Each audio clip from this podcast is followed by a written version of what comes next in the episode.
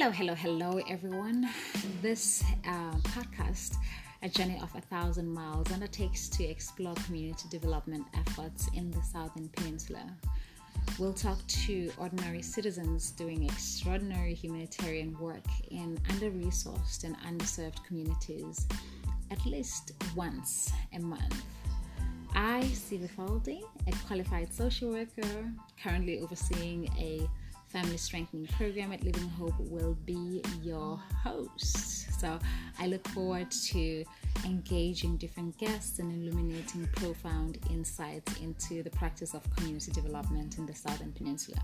So do yourself a favor, don't miss a thing. Catch you on the flip side of things. Peace.